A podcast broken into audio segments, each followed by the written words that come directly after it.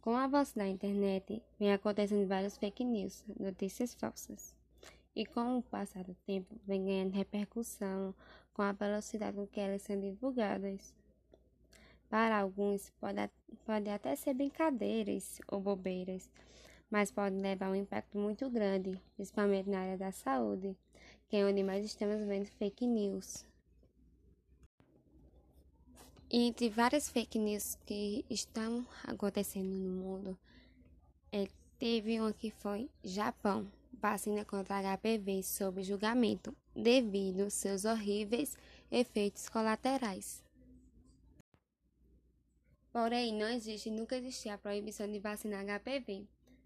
O Ministério da Saúde esclarece que essa vacina é segura e eficaz, e assim como todas as vacinas ofertadas pelo Programa Nacional de Imunização, passa por um rígido processo de validação e possui os devidos registros da Agência Nacional de Vigilância Sanitária. No entanto, como qualquer medicamento, medicamento pode causar eventos adversos pós-vacinação, embora sejam raros.